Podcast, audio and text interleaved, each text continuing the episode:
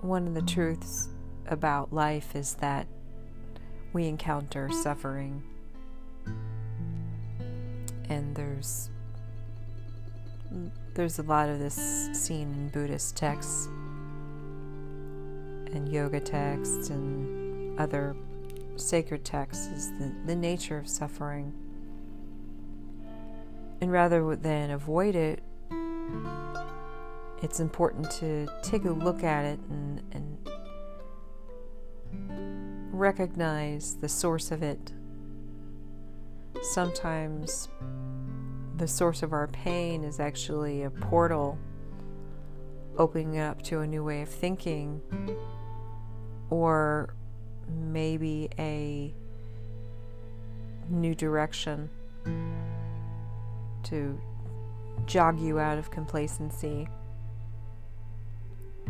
Sometimes it's a reaction from a past, so it's jogging a memory that we haven't allowed ourselves to heal from. So rather than run from the pain or just kind of suck it up, it's important to have a little bit of, of inquiry into it. And Iyengar talks about this in his book, Light on Life.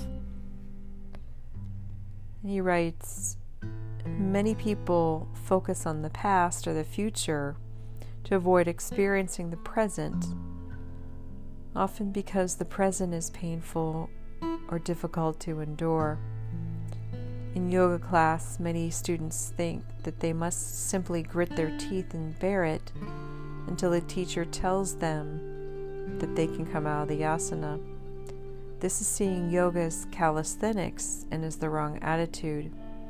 The pain is there as a teacher because life is filled with pain. In the struggle alone, there is knowledge.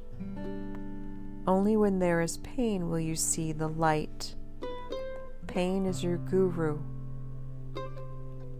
As we experience pleasures happily, we must also learn not to lose our happiness when pain comes. As we see good in pleasure, we should learn to see good in pain. Learn to find comfort even in discomfort. We must not try to run from the pain, but to move through and beyond it. This is the cultivation of tenacity and perseverance, which is a spiritual attitude towards yoga. This is also a spiritual attitude towards life. So even though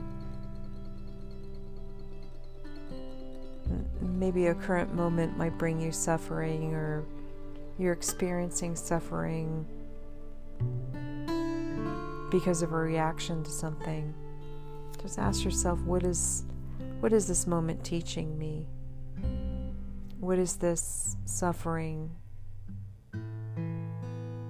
trying to move me into?